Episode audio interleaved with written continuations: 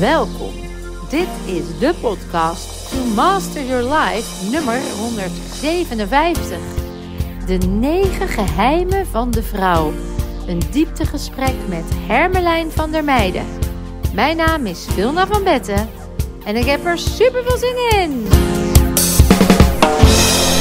Hallo dames en mensen. Nou, vandaag hebben we een pod- podcast waarvan ik ook uit de comfortzone ben gegaan. Eh, ik heb met een, ik zit iemand met, met een vrouw. Ik heb hier even wat opgeschreven. Deze vrouw die zet haar zinnen op goddelijke seks. Want die is haar huwelijk uitgevlogen. En dan gaat ze een reis maken naar seksualiteit en liefde.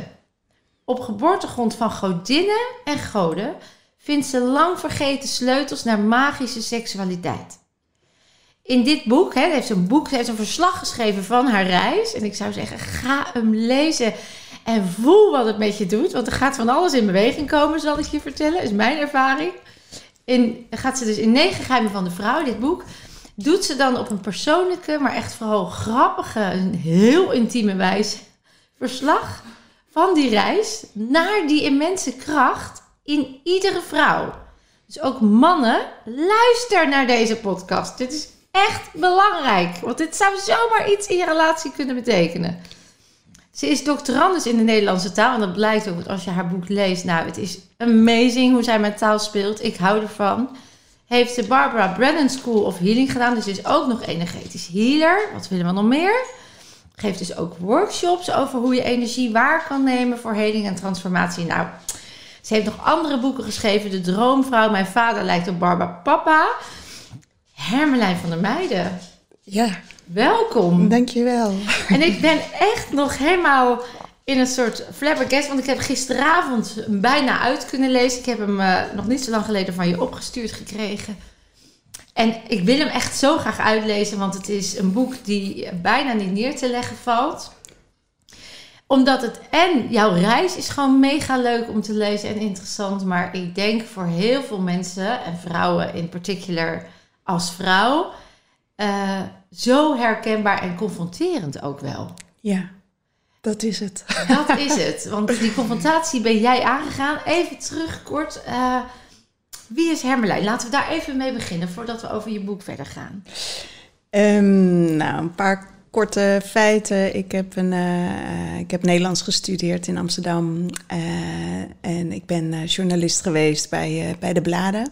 En daarna ben ik de Barbara Brennan School of Healing gaan, gaan doen. Het was een vijfjarige intensieve training in Duitsland en Oostenrijk bij Barbara Brennan, die toen nog les gaf.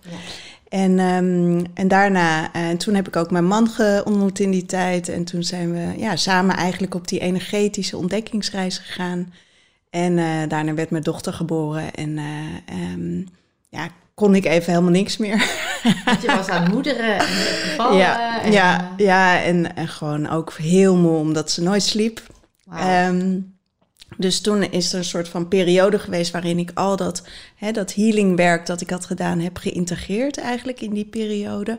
En toen ben ik mijn praktijk begonnen en eh, nou ja, heb ik weer nieuwe boeken geschreven waarbij ik de...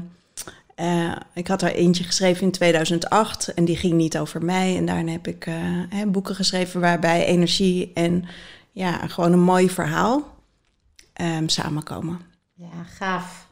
En ehm, wat is jouw afkomst? Afkomst als in Nederland? Ja, of oh, je, Ja? Hebt iets, dus je hebt iets, je hebt iets, iets Indonesisch? Of, Nee, ik ben eh, voor zover ik weet eh, Nederlands. Alleen is de vraag die wordt vaak gesteld. Ja, dus je Ja. hebt iets, iets, Ja. iets, iets, iets Aziatisch in je Ja. of iets. Dus ik denk uit vorige levens. Nou ja, dat zou zomaar kunnen, toch? Maar niet papa Ja. en mama. Nee, voor zover ik weet en zit, het niet, eh, zit het niet in mijn familielijn. Nee, maar, mooi. Nee, prachtige vrouw om te zien.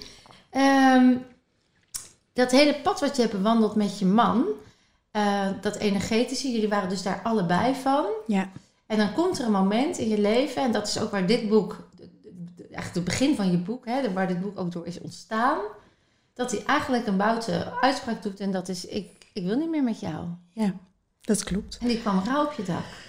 Ja, dat was, was inderdaad was heel onverwacht. Want we hadden een goed huwelijk. Het was niet dat we. Hè, we, we, we hadden echt heel veel met elkaar meegemaakt. Als in uh, heel veel met elkaar ontdekt. En, uh, en die hele energetische wereld, spiritualiteit. Uh, ja, datgene, hè, als je net daaraan begint, helemaal samen verkent. En we hadden echt een, ja, echt een goed huwelijk. Voor zover ik wist. Voor zover jij ervaarde. Voor zover ik vaarde, ja. ervaarde, was ik, was ik er dankbaar en gelukkig. En, en uh, ja. Jullie hadden een kindje. En we hadden net uh, nog niet heel lang een kind. Ze was, ze vijf. was toen vijf. vijf. Ja. En, uh, en hij zei toen inderdaad, ik ga bij je weg. Ja. En, of dat zei hij niet meteen natuurlijk. Hè. Hij zei, ik voel het niet meer. Ja. Ja. En, en ik had dat echt niet verwacht. Nee, ik had dat echt niet verwacht. Nee, dit dus dit was voor mij wel voor, hè, voor, voor lang. Ja. ja, want je schrijft ook nog ergens verderop in je boek... er is zielsliefde en mensenliefde. Tenminste, als ik het goed heb onthouden. Ja.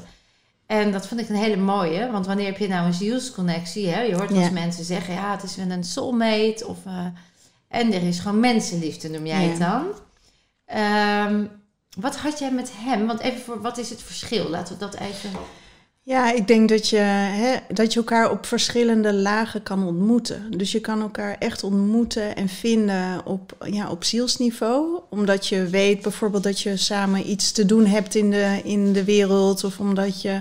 Hè, ook, je hebt ook karmische banden kan je hebben met elkaar, waardoor je ja, dingen van vorige levens of wat dan ook moet uitwerken met elkaar.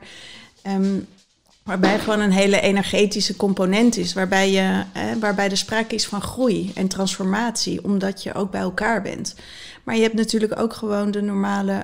normale, normale ja. Wat is dan normaal? Hè? Wat is dan normaal? Ja.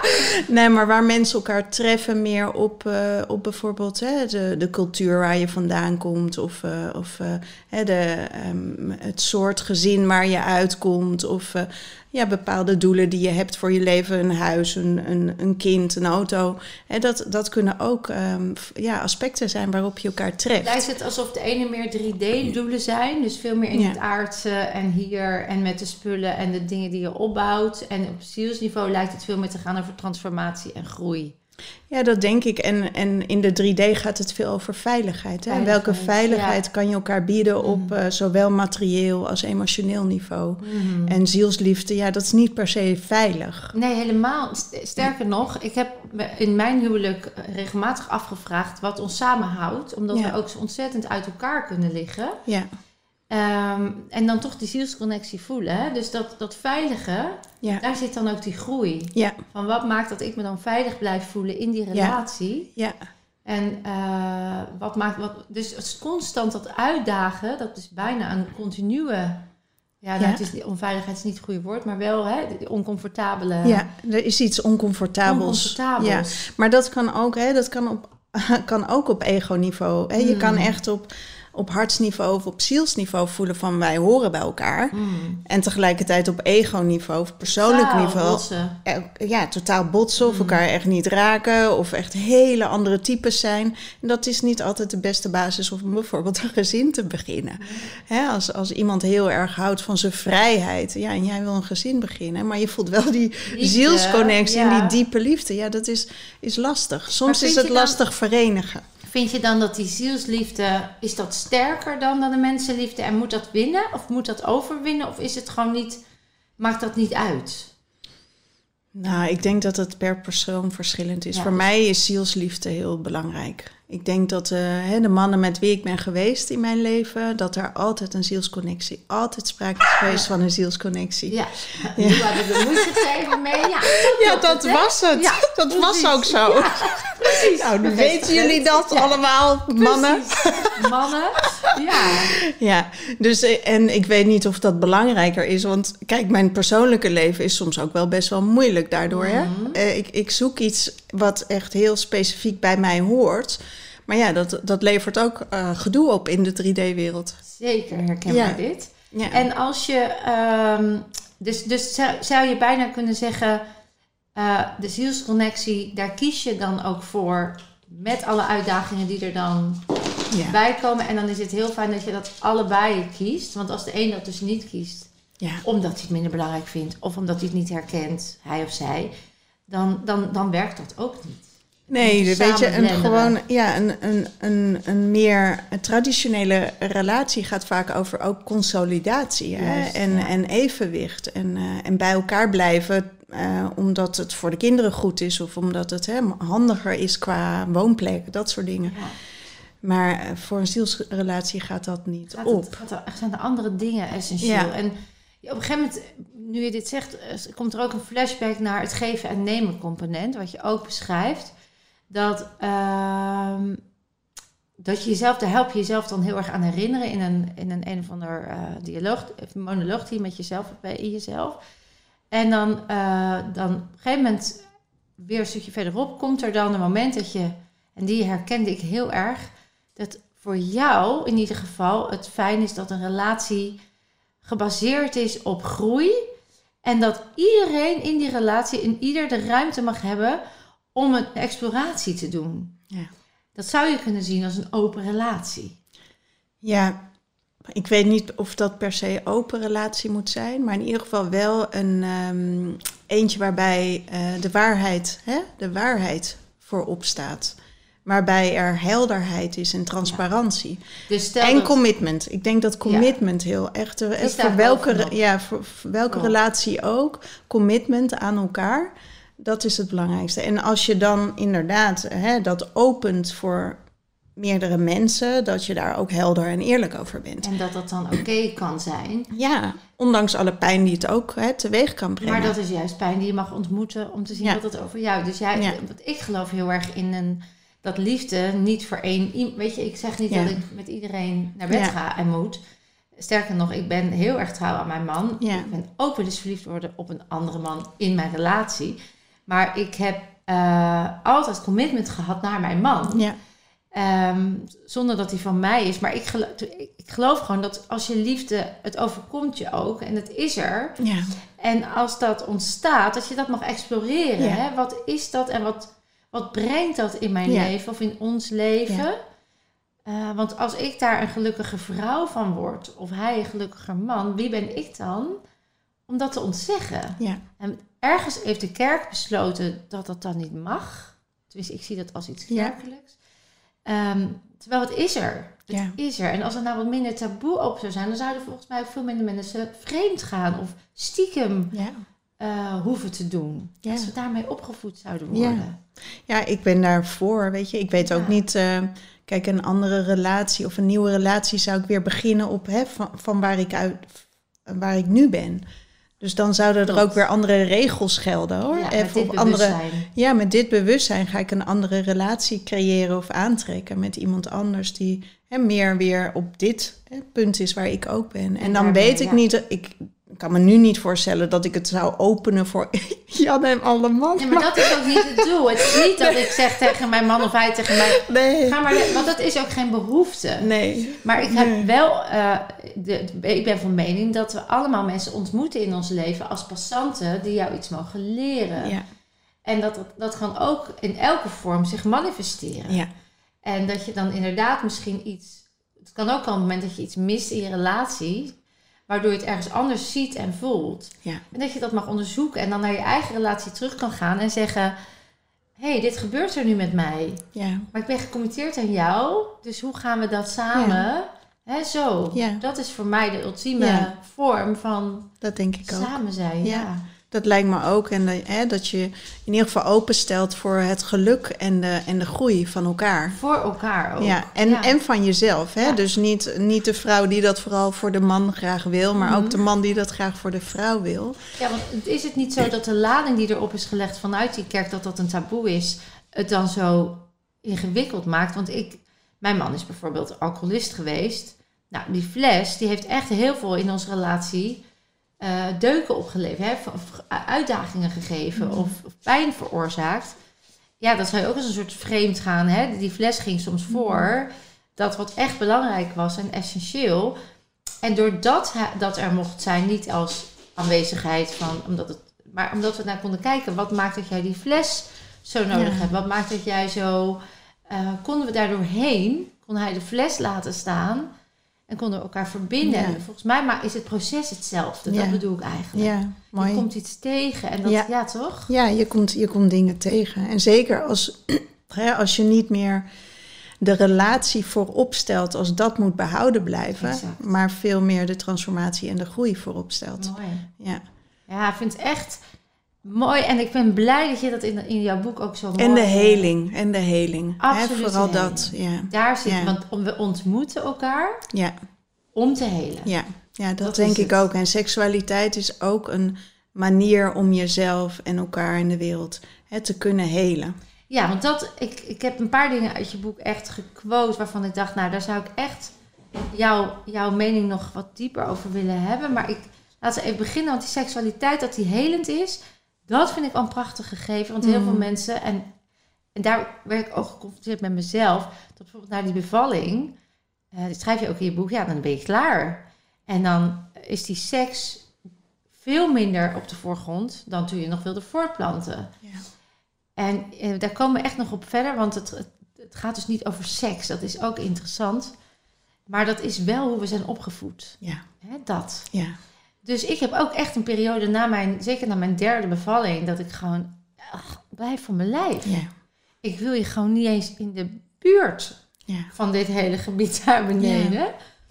Ja, ja dat, is, eh, dat is denk ik, en dat is hetzelfde ook bij mij gebeurd, hè, dat ik eh, best een traumatische bevalling heb gehad en daarna, daarna heel weinig heb geslapen, omdat mijn dochter heel vaak wakker werd, ook door die traumatische bevalling.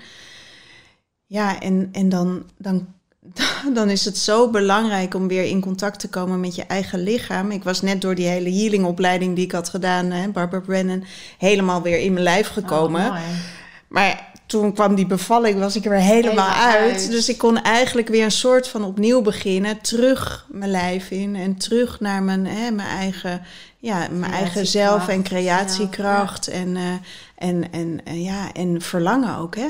Verlangen en passie. Ja. Het is zo belangrijk voor je leven. Ja, en dat vond ik ook toen in die fase van mezelf ook zo verwarrend. En volgens mij heb jij dat ook ervaren. Dat ik, ik verlangde dus niet ernaar. Want seks was voor mij iets plastisch wat Ja. dan moest. ja. En de- ik had genoeg aan mezelf. En, de, en de kinderen en de, de hele rompslom daaromheen. En ik dacht alleen maar... Ik ben blij dat ik in bed lig. Laat me met rust. En het is misschien niet eerlijk naar hem. Maar het was wel waar ik in Ja. zat. ja. En jij schrijft ook zo mooi, een man wil vrijheid, een vrouw wil verbinding. Dus hij heeft ook die ontlading nodig om die vrijheid te voelen. En ik wil Mm. verbinding voelen voordat Mm. ik me kan committen. Ja. Hè? ja. Eh, en ik voelde die verbinding niet. Ik dacht, en dan ben ik ook nog eens lustobject. ja.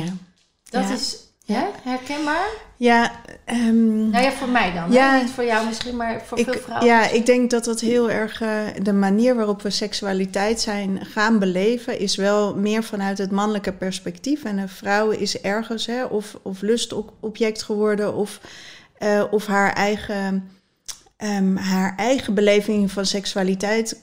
In mijn geval komt dan een soort van neer op zeuren. Of, of Ja. weet je wel, de- omdat je meer tijd wil, omdat je meer aanraking Meer wil, nodig hebt meer tijd ook. nodig hebt Ja. en, me- en meer verzachting nodig hebt voordat er überhaupt iets gebeurt. iets open gaat. Ja. Ja. En, maar dat wordt vaak ook gezien als zeuren of je, weet je, je, je doet toch niet altijd zo moeilijk. Ja, jezus, ik wil gewoon seks en erin Ja. en door.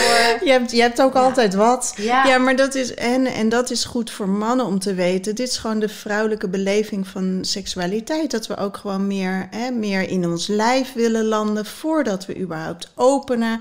Dat we hè, ons veilig moeten voelen voordat we nog dieper openen. Dat je, ja, dat je de verbinding voelt voordat je je wil openen. Dus er zijn allemaal een soort van hoe het vrouwenlichaam werkt. En dat is niet zeuren. Dat is gewoon als we elkaar de ruimte kunnen geven om... hé, hey, jouw lichaam werkt zo, mijn lichaam werkt zo. Ja, dat zou zoveel oplossen in de wereld. Ja, hè? Ja. En dan, eh, hoe werkt dat dan voor een mannenlichaam? Want het is bijna uh, paradox. Hè? Eh, Ja, het, is, het zijn polariteiten. Polariteiten, ja. ja. ja, het zijn twee polariteiten. Dus het mannelijke is meer vurig en het vrouwelijke is meer water. Ja, en water en vuur, die, die moeten elkaar maar zien te Ja, vinden. maar water blust vuur, zou je Ja, zeggen. precies. Dus je, daar, daarin Mm. moet je ook heel sterk je eigen, hè, je eigen mannelijke en vrouwelijke energie leren, hebben. En ervaren en weten. Oh, dit, nu zit ik meer in mijn vrouwelijke kracht, nu zit ik meer in mijn mannelijke kracht. En dan wordt het in seksualiteit voor vrouwen ook makkelijker om zich bijvoorbeeld te leren overgeven. Weet je, vrouwen zitten natuurlijk ook heel erg in hun mannelijke energie. Want we moeten dingen neerzetten, we moeten van alles Daadkracht, bereiken, daadkracht. We zijn de hele dag bezig met een schema. En dan moet je thuiskomen, dan kom je thuis, dan moet je ontspannen, overgeven, je openen. Ja, dat is een hele tegengestelde energie. Oxytocines zijn weg, testosteron zit er vol in. Dus ik kan niet eens Je ontspannen. kan en niet ontspannen. ja, nee. En dan komt er zo'n man aan Nou. die zegt, ja, jij ontspant je Ja. ook nooit. Want die wil ontladen, want die heeft juist het testosteron opgebruikt. Dus die denkt, hup, even seks, dan ben ik weer in mijn lekkere Ja. testosteron. eh. Ja, dus dat is, dat is lastig om, dat, hè, om, de, om die manier hè, die we eigenlijk zijn vergeten, Ja. om die weer te herinneren, dat dat natuurlijk is. Ja, hè? Ja. En dan, dan eh, op een gegeven moment schrijf jij... ehm, de vrouwenwijsheid is systematisch gewist uit de westerse christelijk georiënteerde collectieve, het collectieve geheugen. We hebben het over de Vader, de Zoon, de Heilige Geest. Allemaal mannen. Terwijl wij, de vrouw, zijn de voedingsbodem voor al het leven, de creatiekracht. Later in het boek verandert dat inzicht. Kan je daar iets over vertellen? Hmm. Kijk, je, ik, ik denk, ehm goede vraag, moeilijke vraag ook. Ehm, kijk, het vrouwelijke principe, als je ook teruggaat naar de, hè, de, de eerdere religies eigenlijk, dat waren moederreligies. Die gingen uit van de aarde en de godin. En de godin die hè, de vruchtbaarheid bracht en, eh, en, ja, en, en alles. Zij, en zij had niet een man nodig naast zich om dat, om dat voor elkaar te krijgen. Zij was de vruchtbaarheid, de seksualiteit, de voedingsbodem. Ja, de, de moeder, de grote moeder. De creator. De creator, daar waar we allemaal uit voortkomen. Mhm. En op een gegeven moment is die godin natuurlijk de god geworden die de wereld heeft geschapen. Ja, want is dat die pantheon die in stukken werd gedeeld? Ja, dat, dat is een deel van hè, Deel hoe de van ver- die geschiedenis ja, Ja. veranderd is Mhm. eigenlijk. Hè. We komen uit een, of tenminste, hè, vroeger was het een moederreligie en daarna, en daarna krijg je veel meer hè, verschillende goden en uiteindelijk krijg je het monotheïsme. Ja, en dan wordt het God die de wereld heeft geschapen. Maar de wereld was eigenlijk, hè, de aarde was eigenlijk de godin. Dus, dus in, die, in, die, hè, in die vroegste geschiedenis, daarin zit eigenlijk van hoe het, denk ik, van oorsprong was. Namelijk het, het vrouwelijke is degene die, ja, waarin wij onszelf ehm, voortbrengen. Ja, en in Egypte zien we ook veel vrouwelijke godinnen, Ja. hè, Ja. godinnen die dus vereerd werden en eh, Ja. waaraan geofferd werd enzovoort. Ja, En op een gegeven moment komt daar dus die, die scheiding, hè, met name ook later weer door de christelijke oriëntatie zie je ook echt dat het mannelijke termen werden. En jij beschrijft dan in je boek van ja, dat is eigenlijk ook het moment waarin wij in het collectieve geheugen onderdrukt worden als Ja. vrouw. Hè? Dat we, ja, zo voelt dat voor mij. Want Mhm. in die, in die hè, vroege periode zijn het ook priesteressen die, hè, die, die ehm, eigenlijk de energetische wereld eh, daar de kennis van hebben en de wijsheid en dat delen met anderen en in die verbinding dat delen.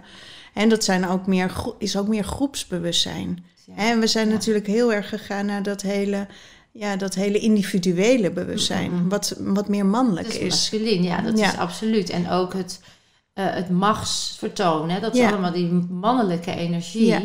En als je dus dan later in de middeleeuwen en nog daarvoor eh, nog in die feminine energie zat, dan werd je verketterd of verbrand. Ja. Of, of, Ja, eh, als dus dat is, een groot, ja, dat is een groot deel van onze, van onze ook Onze Nederlandse pijn. geschiedenis. Is dat heel veel vrouwen ja, vermoord zijn en gemarteld. Omdat iets, om iets wat heel natuurlijk was, namelijk onze energetische kracht en onze kennis van, hè, van, de, van de aarde en de planten en de medicijn, en medicinale werking en de, en de omloop van de planeten. Allemaal dat soort Ja, dingen. die daar ook voor bedoeld waren. Hè? Want een man, even zwart-wit gezet, ging op jacht. En wij ontdekten al die plantjes, die kruiden. Wij moesten voor kindjes zorgen. Dus wij waren ook... Wij konden aan perspectiefwissel doen. Wij konden voelen wat een Mhm. ander voelde. Dat moesten we Ja, ook om te ja. overleven. Want die Ja. man was weg. Ja, ja. En dat, eh, dat verandert dus in de geschiedenis. Hè? Dus die waarde, die wordt als het ware wat weggezet. Eh, en dan later, dan komt het verhaal van eh, godin Isis met haar man Irius, nee, Osiris. Osiris Ja. en haar, zijn broer. Ja. En dan verandert jouw inzicht. Nou, dat is niet per se mijn maar inzicht, dat- maar, omdat ik in Egypte was. Hè, en Egypte, ehm, in Egypte is de mythologie anders. Daar is de aarde, het mannelijke, en het universum het vrouwelijke. Oh ja. Dus daarin is het omgekeerd. Hè? Dus, en je hebt natuurlijk meer de shamanistische richtingen, waar we het over moeder aarde hebben en vader hemel. Ja. Dus daar zit een verschil in, in beleving en hoe ze dat. Dus het is niet per se hoe ik er naar kijk, maar het is wel. Ja, zo zou je er ook naar kunnen kijken. Ja, omdat wat er dan gebeurt is dat eh, eh, Osiris, die wordt door zijn jaloerse broer vermoord. En dan gaat zijn vrouw die die verbinding zoekt, die, eh, die, graaft hem, hè, die, die wordt, hij graaft hem op, die vindt hem. Die gaat net zo lang zoeken, want hij had hem ver weggestopt. ja. Gaat net zo lang zoeken, die vindt ze. En dan is Horus helemaal boos, dus die hakt die man in stukken. Die, en die verdeelt hij over het hele land. En eh, Isis, zijn vrouw, die gaat dan net zo lang al die stukken verzamelen Ja. totdat ze hem heeft, behalve Behalve zijn piemel. zijn piemel. ja. Dus de- Ja, die vindt, vindt ze niet terug, nee. En dan, wat er dan gebeurt, is dat ze zichzelf eigenlijk bevrucht met het, hè, met het licht van zijn bewustzijn. En daarmee het goddelijke kind voortbrengt. Ja, en dat is natuurlijk ergens ook hetzelfde verhaal als wij hebben meegekregen van Maria die bevrucht wordt, onbevlekt hè, ontvangt van het goddelijke kind. Dus, dus ergens daar worden die mythes en, en verhalen worden herschreven. Om, en, en dat is op heel veel manieren gebeurd. Hè, om, om het te laten passen in de tijd, of het te laten passen bij, hè, of bij de, om aan te passen aan de macht. Wie de macht heeft en, en wie de macht in handen wil houden. ja. Dus er zijn gewoon heel veel verhalen ja, herschreven. In, in het voordeel van bepaalde mensen die de macht wilden houden. ja. En ik denk dat met zo'n soort boek hè, we weer beginnen om, en dat gebeurt natuurlijk van heel veel vrouwen die hun verhaal gaan vertellen, ja, weer de mythes beginnen te herschrijven op een manier die ook weer recht doet aan het vrouwelijke. Zou het kunnen? Want, want ook da- op het moment dat die vallers natuurlijk wordt afgehakt en niet meer terugkomt, is dat ook weer een. een eh, de masculine energie, energie wordt dan eigenlijk ook eigenlijk onthoofd hè, op dat moment. Eh, dus dat is ook grappig dat je zegt. Oh, ik dacht altijd dat de vrouw alleen maar onderdrukt was. Maar Ja. dus ook die man Ja. heeft daarin heel veel doorstaan. Ehm, ik had zelf eh, daarin, dat ik daar nog over door te denken van in dit tijdperk, waar feminine en masculine energie zo verward is, Ja. zou het kunnen dat dat ook de reden is zodat mensen niet meer zo goed weten wie ze zijn. Ja. ja, ik denk dat dat een heel belangrijk ehm, ja, gemis is in onze, hè, in onze tijd. Waarin we dat niet meer allebei, het masculine en het feminine, als, ja, als polariteit aan de ene kant die je in jezelf kan integreren ja. en kan vinden. En aan de andere kant kan, ja, kan voelen en ervaren en inzetten. Op het moment dat het een of het ander hè, het meest gepast is in de situatie. En, en geloof je dan ook hè, dat eh, als dat dus al in celgeheugen energetisch zoveel generaties teruggaat, dat die verwarring dan dus ook, hè, dat brokkelt steeds een beetje, hè, op een gegeven moment Ja. de zeven generaties, dan brokkelt het wat er was af. Het goede, maar ook het minder goede. Hè. Dus eh, dat dat op een gegeven moment dus zo verward is dat je je identificeert met de energie die je nu denkt te zijn. Maar dat we in basis, maar dat is een vraag hoor, het is echt een gedachtegang. Dat je in basis eigenlijk altijd die balans moet hebben tussen die twee energieën, die polariteiten, maar dat dus ergens in die verstoring, dat het dan een verstoring is van de energie. Ja. Ja. Nou, ik denk dat je, hè, als je in je transformatieproces gaat, en, en sommige mensen gaan wat meer, hè, zullen zichzelf gewoon vooral fysiek willen helen, maar ehm, bij mij gaat het ook nog dieper, een soort Ja. van terugvinden van mijn ziel, of hè, Mhm. mijn, mijn soort van opmaak. Als je daarin helemaal terug gaat, dan kom je bij je oorsprong uit en je essentie. En van daaruit, ja, je hebt gewoon een voertuig nodig. Hè? Je, je, hebt je, je komt in deze wereld met een persoonlijkheid. En, en, en dat wordt voor een groot deel ook bepaald door cultuur of gezin of, of, hè, of, of beelden van deze tijd en het geloof. Gewoon, dus, en daarin zit een, ik denk dat daarin vooral die, hè, die layers die er overheen worden gelegd, Ja. een grote verstoring zitten van, eh, ja, van wie we ten diepste zijn van onze Dat essentie. Dus het, het collectieve energieveld met alle trauma's worden volgens mij nu juist onwijs inzichtelijk. Ja, En zijn we nu collectief aan het helen. En daar Ja. hoort die verwarring en die chaos Ja. bij. ja. Ja, ik zie Dat dat denk ik ook, ja. ook zo. Ja. Ja. Ja, en dit, en dit is een fase waarin het gewoon heel duidelijk wordt. Hè? Hoe we ook bepaald zijn door dat collectieve veld. En nu zie je hoe steeds meer, vooral in eerste instantie, heel veel vrouwen wakker werden van... hé, hey, je Ja, klopt iets niet. onderdrukking kwam- kwam Ja, die boven. onderdrukking en Mhm. die bevrijding van iets waar we, hè, het patriarchaat, waar we, eh, waar we eeuwenlang onder hebben geleefd. Ja, Dat begint nu zo zichtbaar te worden dat je oh, oh er klopt iets niet. ja. En nu merk je dat ook in mannen die dat langzaam begint, eh, ja, is begint in te dalen. Ja. Het lijkt wel alsof het ook de, de, de- het aardse energieveld, zeg maar, het, gaat omhoog, hè, de trilling. Ja. Maar dat maakt dus ook dat we nu dit, het licht gaat Ja. schijnen op dingen die Ja. ooit heel donker waren. Ja. ja, en daarin komt pijn en trauma omhoog. En daarin wordt nu gevraagd echt van ons om hè, naar binnen te gaan. Om, En ja, om erbij te zijn. dat. Ja, en om erbij te zijn ja. en te helen. En ja, eh, dat is zo belangrijk. En, en, het, en het gebeurt en het is heel belangrijk. Ja. Ja, en hoe zie jij dan, ja, misschien als je het niet over hebben, Hmm. maar ik ben gewoon hardop aan het denken. En eh, jonge kindjes die nu in een verkeerd lichaam worden geboren, hè, Hmm. waar dus nu ook voor wordt, een traject wordt ervoor uitgestippeld van, nou ja, weet je, dan laten we dan van jongs af aan ook Ja. maar eh, dat al inzetten, want dan is het later minder moeilijk. Hoe, hoe Ja. zie je dat in dit licht? Nou, ik ben heel, eh, ik ben heel nieuwsgierig naar wanneer is dat echt waar en wanneer is dat ook eh, een soort conditionering. En ik denk dat we daar heel voorzichtig mee moeten zijn. Want er is ook, hè, ook nu met, met zo'n hele, hele mm, fase waarin we zitten, waarin het zo belangrijk is dat je mag kiezen of je een hij of een zij bent, daarin zit ook verwarring. Alleen maar. Ook gewoon als je in een vrouwenlichaam geboren wordt, ben je over het algemeen, denk ik, een vrouw. En natuurlijk denk ik dat er zielen in een verkeer, niet verkeerd, maar in een ander lichaam Met, met terechtkomen. Maar zou het niet meer zo kunnen zijn dat, het, dat als wij gewoon open zijn naar mensen die een mannenlichaam hebben en een vrouwelijke spirit, of een andersom, een, Mhm. een, een, een mannenlichaam met een, een vrouwenspirit. Ja, en, mannen, een vrouw Ja. met een mannenspirit, ja. ja, als wij daar gewoon open voor staan en, en dat dat gewoon erbij hoort, dat dat een van de expressievormen is van, hè, van de human vorm, Ja, dus dat er helemaal geen label aan dan hoef je je ook niet te veranderen, of je niet een heel medisch traject in te Precies. gaan. En ik denk dat dat medisch traject, dat dat niet, ehm, ik, ik vraag me af en ik vraag me echt, maar ik weet dat niet of dat, eh, dat de oplossing is. Mhm. En voor sommige mensen wel. Hè. Ik weet dat er sommige mensen zijn die daar heel gelukkig van worden. Ik weet ook dat er mensen zijn die achteraf denken, Spijt spijt hebben. hebben. en Maar dan denken. is toch de vraag, worden ze er gelukkig van omdat wat jij zegt, het nu klopt volgens de norm en de cultuur die is aangeleerd? Ja, Of omdat ze anders niet, en dus anders niet geaccepteerd zouden zijn of zich niet geaccepteerd voelen? Ja.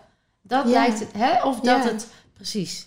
ja, ik, Ja. Heb wel eens, ik heb wel eens gelezen, maar ik, hè, dat heb ik verder zelf niet onderzocht. En ik ben heel nieuwsgierig naar, naar. Maar dat ze bij de Native Americans daar, hè, daar echt namen voor hadden van... eh, eh, two spirits in a, in, a, in a masculine body en Ja, ja, ja. female spirit in a masculine body en eh, nou ja, enzovoort. En eh, ja, weet je, ik kan me dat heel goed voorstellen. Dat als we de diversiteit waarin we onszelf kunnen uitdrukken, gewoon. Eigenlijk komt het ook een beetje, ik zei... Verruimen. ja, precies. Want ik weet dat ik nog voor het onderwijs... En toen hadden ze het altijd over al die labels voor die kinderen. En toen sprak ik ook over breindiversiteit. Hè? Dus laten we Ja. ophouden met het labelen. Maar laten Ja. we eens gaan kijken, wat hebben die kinderen dan Ja. nodig? En wat hebben ze te helen? Ja, En dat is zo'n andere manier van kijken naar de werkelijkheid. Dat is, gaat over zijn in plaats van doen. En dat, daar zitten we nu in. Hè? Ja ik zou eh, altijd eerst kijken naar heling. ja, Eerst kijken naar heling Ja. en, eh, ja, en, en jezelf, Ja. echt je authentieke zelf ja, vinden. acceptatie daarop vinden. Ja. Prachtig hoor. Ik, ehm, ja, ik heb, het is zo goed. Het is zo onge... Het was ook confronterend af en toe. Want jij Oh, ja. gaat in die reis... Ja, dat, dat wil ik toch even aangaan hoor. Jij gaat in die reis. Op een gegeven moment, je man vertelt dus... Nou, ik, eh, ik weet het niet meer. En dat doet natuurlijk van alles met jou. Ehm, ook, op een gegeven moment, eh, jouw dochter voelt ook al dan die spanning. En dan dat conflict, hoe je dat ook beschrijft in jezelf. Dat ze tegen je buik aankomt. Mama, ik mis je zo. Dat raakt me ook echt. En dat jij dan helemaal verscheurd wordt van binnen. Van eigenlijk van een lul. En dat hij dit ons aandoet. Dus dat, dat, dat krijgen we te horen van binnen. Ja. Weet je, maar je, je zegt, schatje, hè, papa en mama die zitten even in de fase. Dus je, terwijl je ergens ook weet, het is nu, of het is nu gewoon nog niet het moment om, om al te Ja. zeggen het is voorbij. Maar Ja, dat is hartverscheurend ja om het te is heel moeilijk. Ja, het is heel moeilijk. Ja. Ongelooflijk. Ik kan daar zelf ook nog emotioneel van worden. Dat ja. snap ik, want ik Ja. voelde hem toen je hem opschreef. Ja. En tegelijkertijd ook weer daar die herkenning van dat je als moeder soms gewoon in een situatie zit dat, Ja. dat, dat je je kinderen zo wil beschermen. Ja. Ehm, wat wil niet zeggen dat, dat wij het dan altijd beter doen, maar dat is gewoon een soort natuur eh, oergevoel. Ja.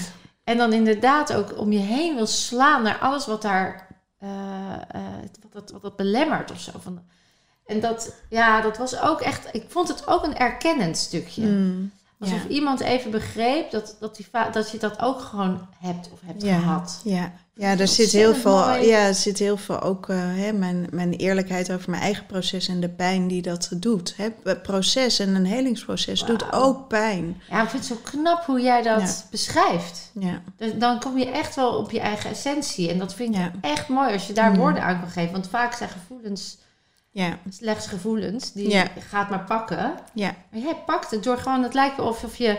Want hoe doe je dat? Schrijf je het op nadat het gebeurd is? Of Ja, ik schrijf, me, ik schrijf in mijn dagboek veel. Hè? Op het, Ah. tenminste, op het moment dat er interessante dingen gebeuren, dan schrijf ik ze op in mijn dagboek. En later, ja, bij dit heb ik het een soort evenwijdig aan mijn proces geschreven. En dat is wel moeilijker dan. ja. En mijn vorige boek, de boek De Droomvrouw, ging, heb ik geschreven toen ik tien jaar verder was. Ja, Hè, dat is achteraf. achteraf Ja, is makkelijker. Want dan makkelijker. kan je terugkijken en zo. En dit was een soort van evenwijdig, dat je niet moet doorschieten in de emotie. En, hè, en de les er tegelijkertijd uit moet halen. Het was ook wel dus daardoor extra bewust. En ja, maar ook heel pijnlijk dat Ja. je het nog een keer moet, hè, als je het op gaat schrijven, Man. nog een keer moet aangaan. Dat vond ik eigenlijk heel vermoeiend. Soms dacht ik, ja, dan ga ik weer. Ik Dit had dat. ik al gedaan, maar ik moet nog een keer doen. dat is- ik begrijp hem. Maar dan ga jij, en dat vind ik echt een hele bijzondere Mm. stap. Jij gaat op een gegeven moment, volgens mij is het Georgina, als ik het goed Ja. herinner. En die zegt jou dan, eh, jij gaat goddelijke seks hebben. En jij denkt echt op dat moment nog, eh, A, misschien nog wel met mijn huidige partner. En B, Ja. ik kan me er geen- niks bij voorstellen, want dat is helemaal uitgedoofd. Ja. En, ehm, en dan ga je, op ik weet niet hoe je eraan komt, maar je gaat op internet en dan kom je op een een of andere cursus. Ik denk, die had ik gewoon weggeklikt. Maar, en jij zegt dan tegen jouw ex, nu je ex, maar toen je, toen je partner, die dus met jou, bij jou weg wilde, dan zeg je ook nog doodleuk, ja, dit ga ik doen. Ja. En dan wordt hij heel erg boos, hè? dat vindt Ja. hij helemaal geen goed idee. Nee, dat was al daarvoor. Oh, toen was ik, ja, dat was Oh ja, toen nee, ik daarna. gewoon op reis wilde. En toen ik gewoon op reis Oh wilde. En toen herkende ik heel erg dat eh, mannelijke stuk. De ene kant zeg je, ik wil jou niet meer. En aan de andere kant, als ik dan zeg, nou, ik ga op reis. Oh ja. Dat je dan heel boos Oh ja, wordt. dat, was, dat was dat moment. Maar dan later inderdaad, als jij Ja. dan hoort die goddelijke zes. Ja, wat, wat gebeurt er dan in jou? Waardoor je dan dus... Want je hebt twee bijzondere eh, cursussen gedaan. Ja. Ehm, waar ik echt dacht, ik weet niet of ik die had gepakt hoor.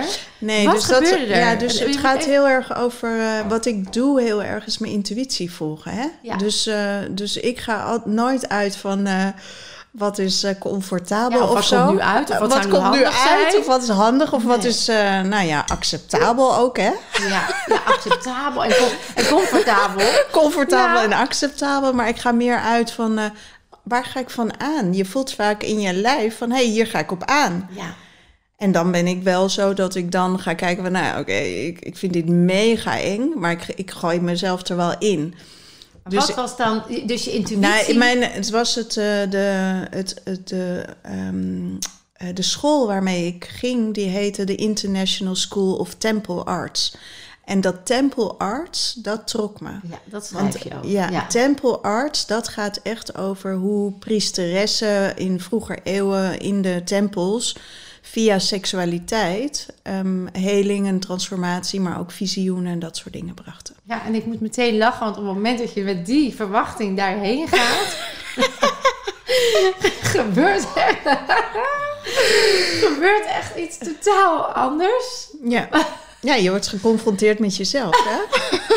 Met de naakte waarheid. Met de naakte waarheid, ja. En maar zonder er al te veel uh, over te zeggen. Want het is, het is je wel. Moet het echt lezen. Ja, je moet het wel lezen. Ja. ja. Maar ik was inderdaad benieuwd van hoe kom je toch daar? En ja. oh my god, waar je dan met jezelf doorheen gaat. Ik zeg, en daarom we gaan er niet te veel over zeggen, maar het is ja. zo hilarisch geschreven en tegelijkertijd bijna awkward om te lezen. Ja, ja dat is het, ja. Maar daardoor dus ook weer heel grappig. Ik moet een beetje denken aan uh, als Hans Theeuwen een grap vertelt... waarvan je echt net denkt, vind ik dit nog grappig of vind ik het awkward? Maar daardoor moet ik ook lachen. Daar zijn echt stukken in jouw boek dat ik echt dacht, oké. Okay, Maar ook heb ik wel, het heeft me echt aangezet ook van... Zou ik dat kunnen? En zou ik dat doen? En hoe, wat, wat zou ik ook daarin die vrijheid kunnen voelen waar ze naar streven? Hè? Want dat gebeurt, je wordt weer een vrijheid.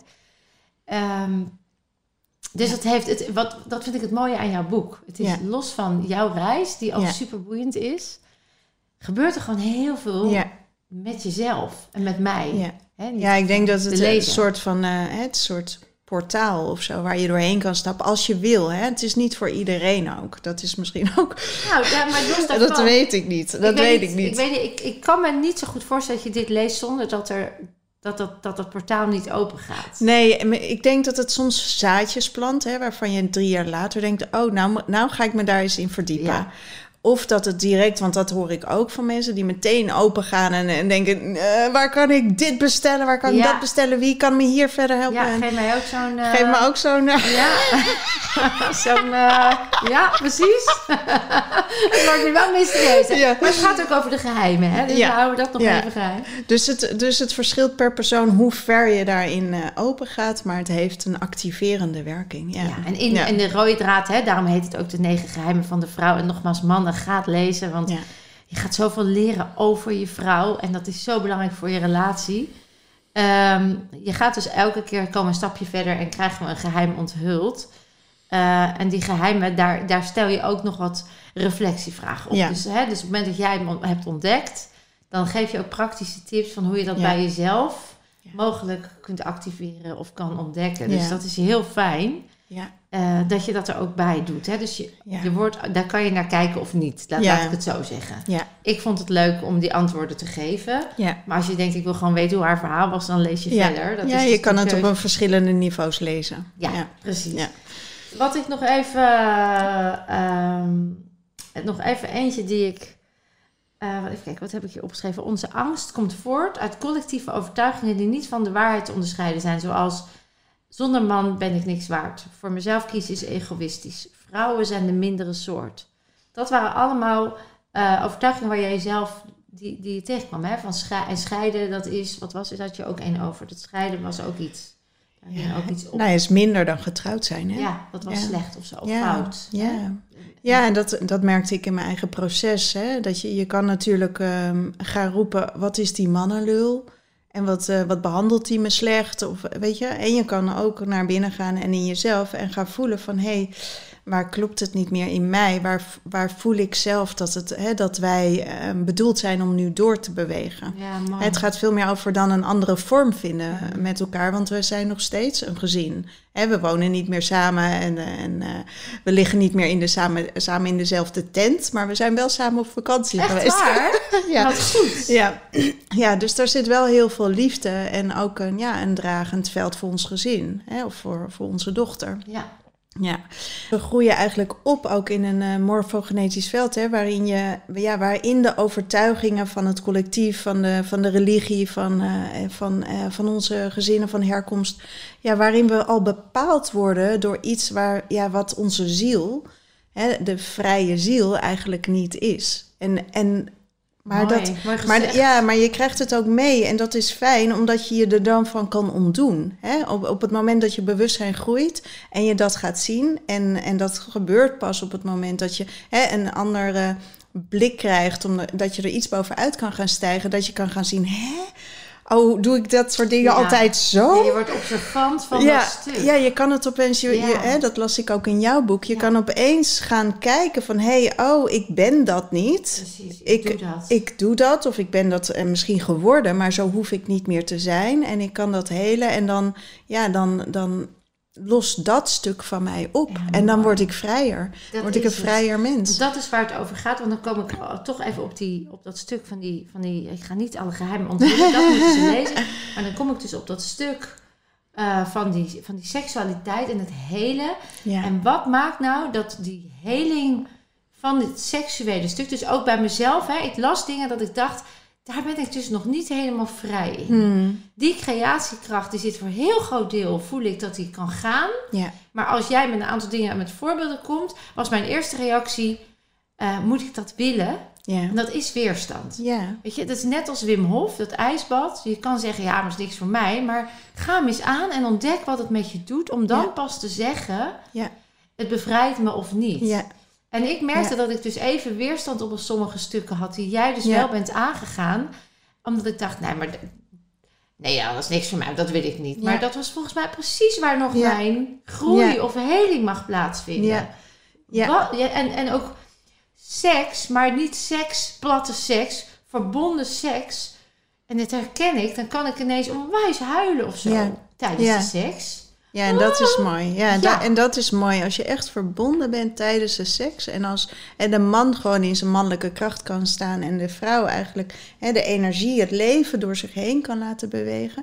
Ja, dan kan je trauma helen. Want dan gaat het, kom je opeens los. Ja. Dan komt er van alles los. En dat kunnen gewoon hè, emoties zijn die je, die je hebt opgeslagen. Om, om... ja, je weet het soms ook niet. Je weet het niet En Waarom eens. huil je? Ik weet het Nee, je weet het niet. Nee, je weet niet waarom zo. En het maakt niet uit, dus je, dus je hoeft er ook geen verhaal bij te bedenken. En soms is het al fijn dat het los is. Ja.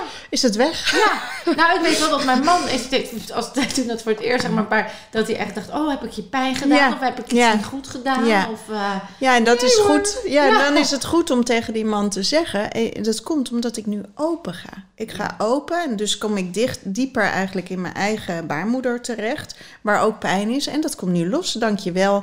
En je hoeft er alleen maar bij te blijven. Je hoeft het niet op te lossen. Je hebt me geen pijn gedaan. Ik heb niet een hè, zwaar eh, seksueel misbruik verleden. nee, Helemaal. gewoon iets aangeraakt. Je hebt iets aangeraakt en, de, ja, en en, dat mocht stromen. en het mag nu gaan stromen en het is heel fijn. ja, super fijn. Het is ook heel verbindend. Dat is heel verbindend, ja. En, en, en voor vrouwen dan om daar geen schaamte op te hebben, hè? Of, Ja. eh, of om dat Ongemak. gewoon ongemak, om dat gewoon te laten gaan. Ja, dat is wel inderdaad. Dat is net als met het licht aan. Hè, dat je gewoon vrij kan zijn in Ja. de aanraking.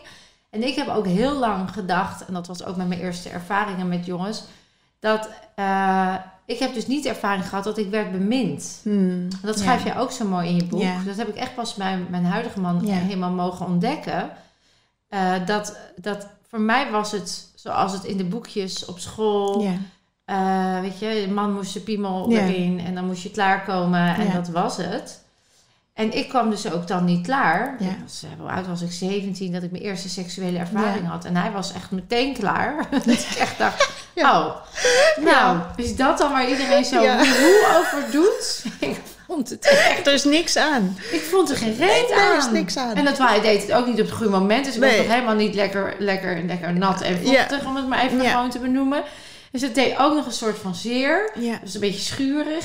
En toen, oh, oh ja, ik ben al... eh. En toen dacht ik, nou, zo Ja. zal het dan wel horen of zo. Dus was, we werden natuurlijk helemaal niet opgevoed. En ook niet daarna... wa- Nee. Je had het er niet over. Nee. Ik niet. Eh, ik weet niet hoe dat bij jou... Je, je Nee, ik denk dat de, dat de Nederlandse cultuur daarin ook heel kaal is. Hè? Wij, wij krijgen dat stuk niet mee. Maar Ik je ziet het in andere culturen. Al, hè? al ga je naar Zuid-Europa, dan Ja. denk ik dat die, die lover is, is meer Veel meer. geactiveerd Maar- of is meer precies. bekend. Daar, En ook eh, in de Surinaamse cultuur is daar Zo, ook veel meer aandacht. En, Nou, ik heb een warmte. keer een documentaire gezien over Surinaamse vrouwen die mannen verleiden. Die gaan echt met die kont omhoog. En die gaan echt zitten op handen en voeten. ja. En dan gaan ze echt alsmaar met die heupen en die kont omhoog. Om dat op te warmen voor zichzelf al. Ja, En om die mannen te verleiden. Om, En dan vervolgens bemind te worden. Dat is echt een heel ander, ja. eh, andere manier Ja. van op je rug. En, eh, Ja, wij, zijn, wij komen uit de protestantse cultuur. Hè? Zeker, Dus, ja. en, en daarin is het zondag, allereerst al. Hè? Seks hebben is zondag. En, het is, eh, ja, en, en de vrouw is minder waard dan de man. Mm. En, eh, en het gaat om kinderen krij- krijgen, voortplanting. Staat dat ook niet in de Bijbel? Dat je als vrouw je man moet, moet please of zo? Ja, Ja, ik, ben niet moet zo ze- bijbelvast hoor. Ja, je moet, ja, ik weet het ook niet hoor, maar volgens mij wel. Volgens mij staat staat er zo in dat je als vrouw Ja. dan altijd moet opdraven als die man. Ja. moet je man... Be, eh, komt Ja. niet de naam nou op te woord, maar we snappen hem. Ja, en, Dat is, en dat is nog niet heel lang geleden. Hè? Ik bedoel, dat de jaren 50, dat is niet heel lang geleden hè, dat we dat nog allemaal dachten. Ik heb ooit een boek gelezen over dat, dat Victoriaanse tijdperk. Dat is natuurlijk ook Europa. Ja, Dat toen Ja. de, de, de kuisheidsgordel gordel, en dat alles wat leek op een vallus of een piemel, dat tafelpoten, dat werd allemaal afgezaagd. Ja, het, is, het is echt, hè? Het is gewoon, omdat alles wat, maar, wat je maar deed, eh, denken aan dat, dat moest weg. Dat moest Ja. verbannen. Maar Ja. waar komt toch die lading van? Waarom is het zo'n taboe geworden? Waarom zijn we daar gewoon- zo kneuterig in nee, geweest? dus er zit een enorme kracht in de vrouwelijke seksualiteit. Hè? Ja. Er zit enorm veel scheppingskracht en macht ook in de vrouwelijke seksualiteit. Ah.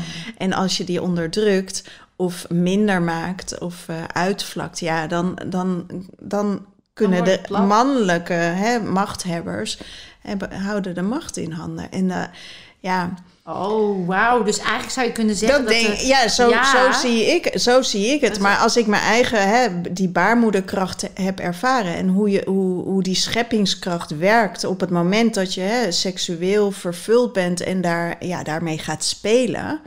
ja, dan ben je in staat tot hele grote creaties. En dat is nu dus ook wat we zien terugkomen. Hè? Dat bij de Ja. vrouw, dat mag er weer zijn. De vrouw Ja. die laat zich niet meer onderdrukken. Ja, Die komt op voor dat... eh, dus die mannen mogen ook weer masculien worden op een andere manier. ja op een andere manier, ja. Niet vanuit macht en angst, hè, maar vanuit kracht. Ja, En dan gaan we elkaar weer vinden. ja. En, ook, eh, en ik denk ook, eh, hè, als het mannelijke weer dienstbaar kan worden aan het vrouwelijke... dan, dan kan dat groeien. Ja, dan is het voorbij. En dan kan je, samen, kan je samen scheppen. Ja. En ik denk dat die creatiekracht dat is. ja, het is wel mooi dat je het zegt. En er, zijn, er moet heel veel ego Ja, eh, en, Ja. en, en helen. We blijven Ja. bij helen. ja, Dus, dus ja, seksualiteit of seks, eh, echt letterlijk de beweging, kan dus ook ontladend zijn. Net als ademhalen, diep ademhalen of, of soms spugen of trillen of Ja. Is dus ook seks een manier Ja. van ontladen. Hè? ja, Voor de man ook letterlijk Ja. de ejaculatie, maar voor de vrouw dus ook die aanraking op plekken waar mogelijk trauma ligt. Ja, en het is ook ehm, hè, ehm, wat er belangrijk is voor het vrouwelijke, is dat die energie zich opbouwt. Want als die energie zich opbouwt, dan kan het door al die chakra's heen gaan bewegen omhoog. En wij komen daar niet eens, omdat die man in een stadium klaarkomt dat wij nou, misschien net onder onze middenrif zitten. En we gaan de boodschappenlijstjes aan het denken waren die, die ook gemaakt moesten worden. Ja, precies. Ja, en dan- Maar dan zou je dus kunnen zeggen dat wij als vrouw ook die man dus nodig hebben. Ja, zeker. Ja, zeker. Ik denk dat het, hè, dat het gaat om een kringloop uiteindelijk. Maar wat als je nou niet een man hebt die kan penetreren? Ja, Moet je het dan elders gaan zoeken of moet je het op andere maniren doen? Zelfbeminning schrijf je ook. Is gewoon sowieso belangrijk. ja. Ik denk om je eigen seksualiteit en je eigen lichaam eh, te ontdekken. Ja, dan, eh, dat, dat moet gewoon. Hè, Ja. Voor iedereen. Om gewoon te ontdekken überhaupt wat je, hè, wat je fijn vindt. En hoe jouw man jou moet beminnen. Jij bent degene die weet hoe jouw lijf bemind kan worden. Hoe het opent. Ja, het maar hoe je samen, hè, samen tot iets groters of een hè, grotere... ehm, Verbinding, eh, verbinding, ja, en extase. extase, Extase komt. sferen. Ja, En het gaat dus niet om dat klaarkomen. Dat mag een mooie manier zijn om te ontladen. Maar als het Ja. niet komt, ja, kan dat, net, kan dat ook extase zijn. ja. ja. Nou, ik zal niet te veel meer over Nee. je allemaal nog... Want het, oh, ga je die goddelijke seks dan krijgen? Ja. Kan je dat dan nu? Dat, ja. dat laat ik voor de mensen die het gaan lezen. Eh, we hebben denk ik hele mooie, mooie dingen aangehaald. Dus dat de heling heel belangrijk is. Dat kan met seksualiteit, maar dan wel vanuit verbinding en vertrouwen en veiligheid. Dat Ja. is echt belangrijk. Dus zorg eerst goed voor jezelf. Ja, en contact met je lijf ook, hè? In contact met Ja. dat lijf. Hè? En, en dan geef jezelf ook niet voor dat je voelt dat je je wil geven. Ja. Ehm, mannen, vraag wat de vrouw lekker vindt. Als de Mm. vrouw dat zelf nog moeilijk vindt om aan te geven.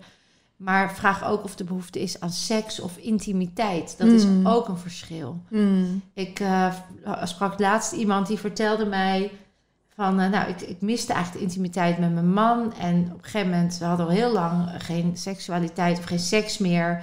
Dus die verbinding tussen ons was helemaal weg. En op een gegeven moment had ik een hele zware dag en toen moest ik huilen.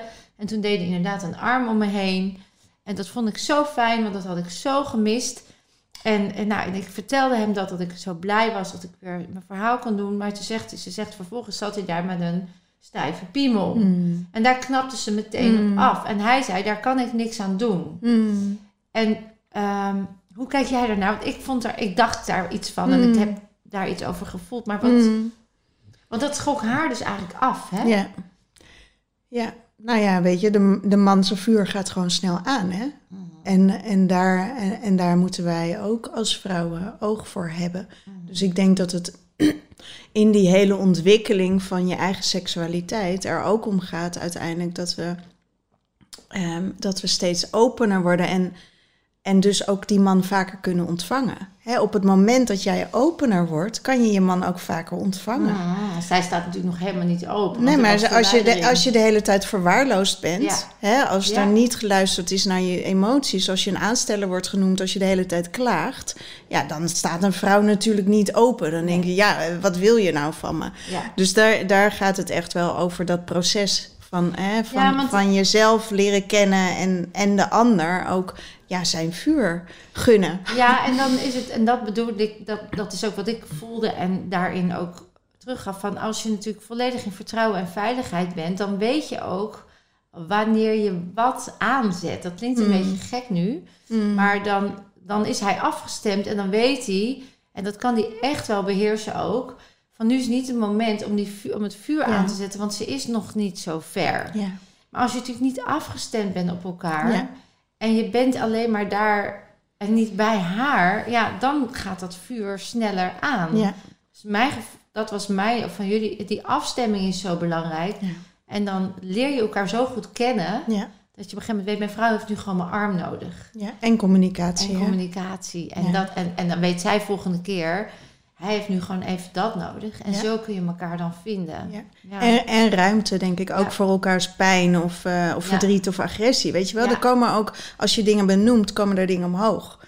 Hè? En heb je de innerlijke ruimte om de ander te ontvangen in zijn, nou ja, waar die ook doorheen Ja. gaat. Ja. Ja. en, dat, en dat lukt ons meestal niet, hè? Nee. Omdat, je, omdat je altijd je eigen belang hebt. ja. Dus dan ja, is het goed om hè, tijd in te ruimen, denk ik, om een ritueel te hebben, bijvoorbeeld, waarin je wekelijks of maandelijks een keer gewoon echt gaat zitten met elkaar. En Evalueer maar. ja, en, en vertelt van hé, hey, dit, die- hier ben ik doorheen gegaan, dit is mijn proces. En dan de ander eh, interrumpeert je niet. En dan draai je het om. En dan ben jij degene die de space holdt voor die ander die zijn verhaal mag doen. Mijn man die zegt wel eens gekscherend... Jullie vrouwen, alle vrouwen, zijn emotionele wezens. jullie kunnen huilen om niks, jullie kunnen dit en dit en dit. Ja. Dan zeg ik, dat klopt. Ja, Dat heb jij Ja. goed waargenomen. ja, ja, En ehm, het grappige is dat ik dat in het begin voelde als een soort... Alsof ik dan dus dat niet mocht zijn. ja, Zo bedoelde hij dat helemaal niet. Hij ervaart dat echt zo. ja, Want hij heeft een hele andere manier van uiten en zijn emoties ontladen dan Ja. dat wij dat. Of laat ik het niet, laat Ja. ik het even bij mezelf houden. Ja. Maar in het algemeen zie je dat natuurlijk bij de mannen en de vrouwen. Dus nu zie ik het als een compliment en dan zeg ik ook: en hoe ga jij daar dan mee om? ja, En hoe, en hoe kunnen we elkaar dan blijven vinden? Want ik wil kennelijk een potje janken en jij doet het op jouw manier. Jij gaat eh, iets fysieks doen of. eh, Ja. En eh, kunnen we daarin respect voor elkaar dan toch eh, ja, ik denk dat dat ook heel belangrijk is. Dat je niet iets voelt als afwijzing, maar echt als Ja. hey, we zijn gewoon andere wezens. ja. Die essentieel op een andere manier iets anders doen. Ja, we zijn echt anders gewired. Ja, Echt anders. En ik denk dat, eh, hè, dat, dat vrouwen over het algemeen gewoon een veel bredere bandbreedte hebben van dat wat ze kunnen voelen. ja. Het gaat niet op voor iedereen. Maar ik denk dat het over het algemeen het vrouwenlichaam hè, ook bedoeld is om te voelen. We hebben ook gewoon meer zenuwen ja. dan mannen. letterlijk. Dus ja, dus kunnen we ook meer voelen. Ja. Dat is logisch. ja. Maar dan is het wel belangrijk dat die man daar ook een soort van respect voor heeft. Of, hè, of, ja, of het niet afdoet als, als zwak of, of, of- of- ja, enzovoort. Nou, daar hebben wij ook wel slagen in geslagen hoor. in al die jaren. Ja, en dat wij dus ook niet van die man verwachten dat, dat, hè, dat. dat hij dat hele spectrum ook kan bedienen. Heb hè. ik wel ook gedaan hoor. Dat vond ik dat ja, hij dat en dat kan maar, die, ja, en dat nee. kan die gewoon misschien Nee. niet. En dan heb je ook je vriendinnen met wie je hè, dat wel allemaal kunt delen. Ben je gelukkig op dit moment? Ben ik gelukkig? Nou, ik heb wel een wensenlijst. Uh, ik, ben, ik ben heel gelukkig met waar ik ben en wat ik, uh, wat ik de afgelopen paar jaar heb weten ja, te realiseren en neer te zetten. En ik heb gemerkt dat ik uh, um, ja, echt, ja, wel echt mezelf ben geworden. En daar heeft dat boek natuurlijk aan bijgedragen, gewoon heel authentiek mezelf te kunnen zijn. Waanzinnig. Ja, en, uh, maar ik heb, wel, uh, ik heb wel weer wensen. Hè? En dat gaat wel meer over mijn persoonlijke leven. Dus het, uh, de liefde die mag wel, ja, die mag weer gaan stromen. En dat, maar ik ben heel benieuwd wat voor man jij dan nu gaat treffen. ja, ik ook. Ja, ik ook. Ja, en ik ga, ik ga in oktober weer naar Egypte. Dus dan, ja, dan ga ik weer. Hè, weer met een intentie op reis. En weer, wow. ja, weer me openstellen voor datgene, ja, de magie eigenlijk. Hè. Geweldig. Want ik leef eigenlijk vooral van, ja, wat kan je creëren vanuit dat, ja, dat veld van overvloed en bewustzijn. Wat kan je daarin ja, beginnen naar je toe te trekken en uh, manifesteren. Manifesteren. En daarin, ja, daar zitten altijd, in mijn geval, altijd verlangens. Ja, hè? en altijd nog dingen die weer geheeld en opgeruimd mogen En die worden. altijd weer geheeld worden. En, Ja. ja. ja, en waarin ik ja, denk van, the sky is the limit. Ja, want dat was wel één zinnetje. En dan, ik, want ik heb nog een rubriek waar ik met je heen wil, onderdeel. Maar het zo, ja, ik zei al, ik heb bij jou zoveel vragen. Ja. Maar je had op een gegeven moment schreef je, en dat, dat vond ik een beetje opvallend in het verhaal. ehm, je plaatst jezelf in een rij depressieve schrijvers die hun onleefbare leven prachtig verwoorden. Toen dacht ik, nou, eh, gezellig. Letterlijk staat het er. Ik plaats mezelf in een rij depressieve schrijvers die hun onleefbare leven prachtig verwoorden. Ja, ja er, zit wel, er zit wel een mate van drama in mijn leven. Oh. En als het gaat over heling, het, het stuk waar ik mezelf echt wel van geheeld heb, dat is de depressie. Oké, Hè, dus dus, het ging, nu- ja, dus het ging niet zozeer over hè, een fysieke klacht die ik had, maar wel over, over depressie en eh, ja, onderdrukte emoties. Dus Ja. dat was wel mijn helingsreis is dat geweest. Dus, eh, Vandaar. Dus als je hem nu zou mogen re, re, re, sorry, Nou, ik denk dat- rephrasen. Ik denk dat, dat hè, ongeluk en dat is, eh, of, of, eh, of eh, worsteling is natuurlijk wel rijke voedingsbodem voor een schrijver. Mm. Het is qua materiaal, kan je daar een heleboel mee. Eh, maar nu is mijn, ehm, is mijn uitgangspunt eh, anders. Ik denk dat ik het meeste een soort van hè, geheeld heb hem opgeruimd. Alleen nu ga ik natuurlijk naar een ander soort ja, bewustzijn toe, waarin je weet van ja, ik kan eigenlijk alles scheppen. Nou, Maar hoe werkt ook- dat dan? Het hoeft niet altijd via lijden te gaan. Het kan ook via genot Ja, gaan. ja, ja. En je hoeft niet altijd crisis te hebben voordat je... Ja. Hè, dus dus. Dan toch even naar Ja, je dus daar-. Nou, dat is mijn volgende boek. Hè? Dus dit, Ah. dit is nog de, het, het Ja. helende verhaal. Ja. En de volgende is... Ik zit in de categorie van happy healers... Ja, hè, die hun leefbare leven prachtig verwoorden. ja maar, maar, dan, maar dan wel hè, met, met oog voor, hè, voor de diepte van het leven... die ook eh, Ja. pijn en, eh, ja, en frustratie inhoudt. Nou, ik had het eh, toevallig van de week was ik uitgenodigd in een podcast en toen hadden ze het, werd het ook pijn genoemd. En toen zei ik, maar wat als we het nou, wat als we het gewoon niet labelen? Wat als we het Ja. gewoon zien als een energie die langskomt? Ja, het mag voor mij ook anders En dat genoemd het, worden. ja toch? mag voor mij zeker anders genoemd worden. Alleen, eh, ja, het is gewoon herkenbaar. Ja. Dus dat je gewoon allemaal energieën Iedereen eh, heeft wat. langs krijgt en daar Ja. mag je gewoon wat mee doen. Ja. En dan kan het, hoeft het ook niet altijd zwaar of, of heftig. Want dan, als je daarmee opgevoed wordt, en als dat een collectief Ja. geheugenproces wordt, waarin we zeggen, Ja. ah ja, in het leven komen er energieën Ja. langs en hoe ga je ermee om? Dan is het geen... Nou, ik zou dan zeggen, hè, transformeren van eh, energie met een lage trilling naar een hogere Ja. trilling. Daar zit, daar zit Ja. niet heel veel eh, lading of, van de verhaal ene, achter. of, of van de ene trilling naar de andere, of gewoon naar een trilling die voor jou werkt. Wat, ja, naar de authentieke, hè? Naar de Dus authentieke nulpunt trilling die hoort bij jou. Ja, Ja. die bij jou past. Ja, mooi hoor. Jemig. Nou, ik, we gaan, ik ga je lekker even keuzestress geven. Veelzijdig. En dan ga ik gewoon twee keuzes geven. En sommige zou je denken, ah, maar dan kies. Ja, En dan ga ik er altijd ergens op terugkomen. Ja. Nou, dat gaan we hoor. Seks of tantra? seks. Man of vrouw? Ehm, man, Gelukkig of gezond? eh, gezond Doen of zijn? zijn, Bewustzijn of ego? bewustzijn, Naïef of open-minded? open-minded, Geloven of zien? Eh, zien. Therapie of zelfredzaam? Nou, die, we- die van geloven of zien, die wil ik nog even omdraaien. Geloven. Geloven. Ja. Therapie of zelfredzaam? Mm, Hmm. Ik zou zeggen allebei, maar even kijken hoor. Ehm, therapie. Therapie. Eerst. Oké. Ehm, ja, regulier of complementair? Complementair. Ja. Puur natuur of natuurlijk? Ehm, natuurlijk. Meditatie of hypnose? Meditatie.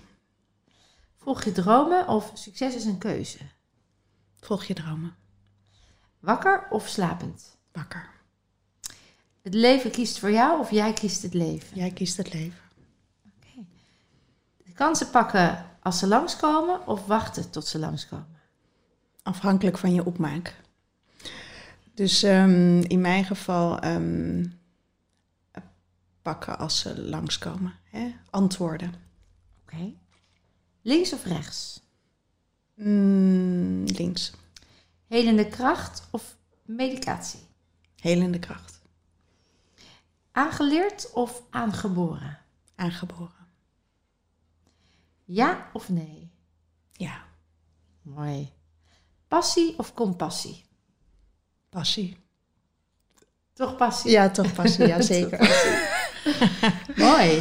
Zijn er nog dingen waarvan je echt dacht, wauw, dat is wel echt een, eh, die, die vind ik... eh, Ja, die therapie, weet je. Ik, Ja. Therapie is eh, denk ik als je, hè, als je... Je hebt altijd andere mensen nodig in je helingsproces... die je inspireren op een of andere manier... of die je helpen. Zeker als je nog, als je nog vastzit in, in, in, ja, in een stuk... een trauma, een pijn of een, ja, iets... Daar heb je gewoon andere mensen bij nodig. Voor mezelf ehm, denk ik, nou, weet je, ik, ik heb genoeg mensen om me heen waar ik dan even naartoe ga. Maar een goede massage of hè, craniosacraal of, eh, of af en toe een reading bij iemand, dat soort dingen. Ja, het is gewoon ook heel leuk en heel Ja, fijn en heel inspirerend. Ja, Van je leven kunnen zijn. Ja. Dat je naar je werk gaat, ga je Ja. even langs je... Weet ik ja dus, je- ik, eh, dus ja, therapie is vaak, hè, is vaak ook zo eh, regulier. Mm. En dat vind ik vaak te krap. Mm. Daar doet de hart en het ziel, de ziel te weinig mee Ja. voor mij. Mm. Hè, het energetische bewustzijn is voor mij heel belangrijk. Ja, dus dan zoek je dat soort... Ja, dus Mensen. zelfredzaam klinkt ook meteen weer zo van ik sta er alleen voor. En ik moet het allemaal En ik alleen moet het doen. alleen alleen. Nee, dan zijn er heel veel mensen die je Ja. kunnen helpen. En in mijn geval denk ik, ja, weet je, ik heb ook, ik ben met hem, ik heb ook genoeg eh, resources om, eh, ja, om me heen en in mezelf om, eh, om Dus ergens doorheen het- te komen. Dus je hoeft het niet alleen te doen. Dat Nee. is eigenlijk wat je zegt. En doordat je hulp zoekt, word je zelfredzaam. ja, en, en geïnspireerd ook vooral. Ja. Prachtig. Ja. Ik zat nog even... Welke had ik nog waarvan ik dacht... Oh ja, man of vrouw? Nou, ik wil een man. Oh, daar zit hij. Ik wil een man. Bij deze? Mannen, als jullie luisteren en kijken. Ja, een man met een open hart. Een man met een open hart. Nog meer? Ik, ik Ja. ga hem er gelijk in gooien. Ja, ik heb, ik, heb zelf, ik heb zelf bedacht een, eh, een krijger. Ja, Oké, nou zitten er mannen en die luisteren en denken, ja, dat ben ik. ja dat vinden kunnen. mannen. Die, eh, maar vind jij dat dan ook? Dus wat is een krijger voor jou? Een krijger is iemand die mij krijgt.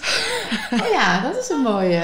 Die Ja. jou krijgt, die jij, waar jij je graag door laat beminnen. Waardoor ik me graag laat bebinnen en waarin ik voel, hè, waarin ik kan voelen hè, op, op dat we op zielsniveau of op energetisch niveau ook een connectie hebben. Ja. Ja. En zonder af te doen aan, de, hè, aan het fysieke genot. Want het is, hè, in, vroeger was spiritualiteit natuurlijk al snel verbonden met geen seks. Ja. Ja, en Ja. Dat, dat, die, die mogen we ook eh, oplossen en helen. ja, want dat, het is gewoon een onderdeel van. ja, het is Ja. echt een onderdeel van het leven, van het mens zijn en ook van je, het vergroten van je eigen kracht en van je eigen ja, potentie eigenlijk. Ja, dus, Dus mannen, als je Hermelijn aan kan als krijger en ook nog energetisch kan verbinden en ook nog... ja, maar eh, ik heb niet een per se een wensenlijst hoor, zo is het niet. Maar dit is hoe het, ja, het is meer voor mij van hè, hoe, hoe zit ik zelf in mijn energieveld en wat trek ik daarop aan. En dat kan gewoon ergens midden op straat gebeuren of bij de bakker. Van anywhere, hè? En het Dat kan is, altijd gebeuren. En daar, hè, omdat, eh, maar ik vind het altijd belangrijk om je intenties te benoemen en er woorden aan te geven. Want, Want dan komt hij. dan kan het Dan is gebeuren. er. Ja. En je hebt hem nu wel heel erg lekker breed uitgezet. Dus Ja. je zou zomaar wat e-mailtjes kunnen ontvangen. ook nog eens prachtig om te zien. Dus ik kan me niet voorstellen dat er niet iets gebeurt. Eh, leuk.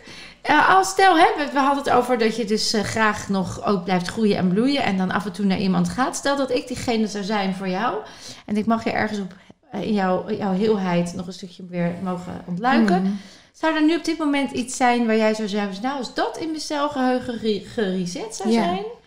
Nou, daar zat ik toevallig straks over na te denken. Ik heb zelf, eh, en mijn, mijn lichaam is wel vaak een ingang geweest om eh, eh, ook om helingswerk te doen.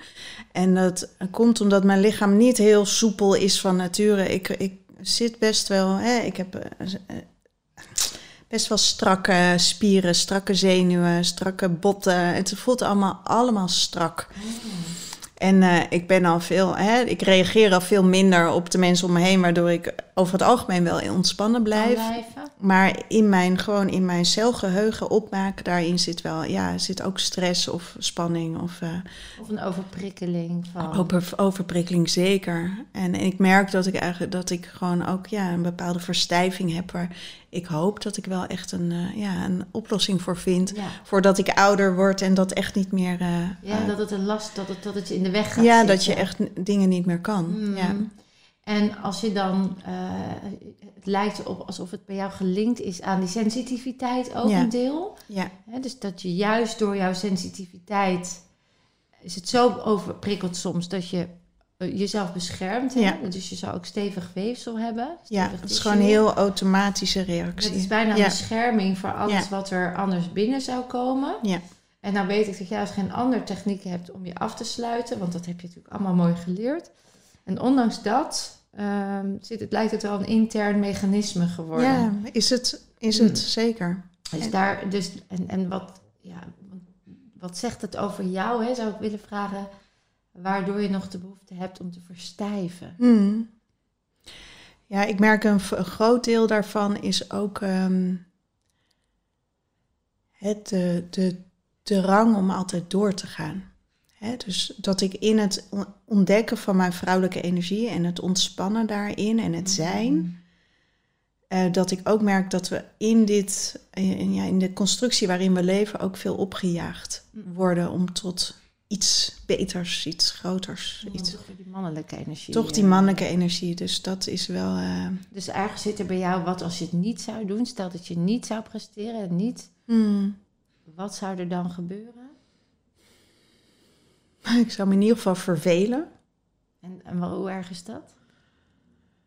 Ja, zinloosheid, dat is het. Ah, daar ja, zit dat is Dat het. is het ja, uiteindelijk de zinloosheid van het bestaan, maar ook van mijn leven. Maar dan koppel je dat dus aan eh, letterlijk resultaat. Ja, En dat zou ontkoppeld mogen worden. ja, Hey, Ja. daar zijn we er mooi op uit, zeg. ja. Nou, wie weet, hè, gaan we Ja. dat nog samen doen? Dat zien we dan.